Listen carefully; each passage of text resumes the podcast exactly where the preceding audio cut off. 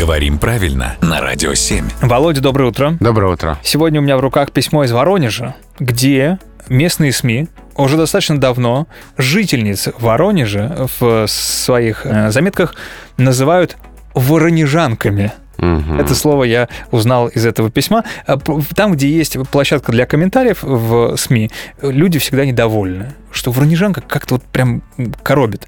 Как на самом деле нужно называть жительниц этого чудесного города?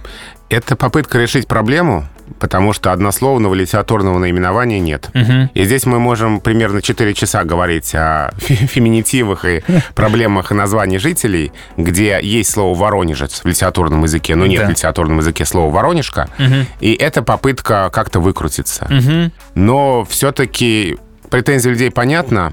Это что-то новое, непривычное, и это Поэтому режет- режет Да, слух только да, поэтому. Да, да. Но ты допускаешь, что это станет нормой.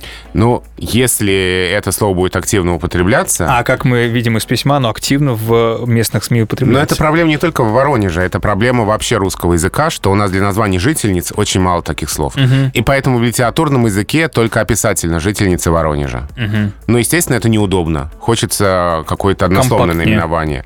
Вот э, люди и придумывают. Мы как будто ответили на это письмо, но немножко уклончиво. Нет, ну если э, ответить формально по существу, э, нет, в литературном языке такого слова нет, надо говорить жительница Воронежа. Вот это в ответ от нас с тобой сегодня утром и ждали. Ну, хотелось же э, ширше на проблему посмотреть. Получилось. Спасибо большое.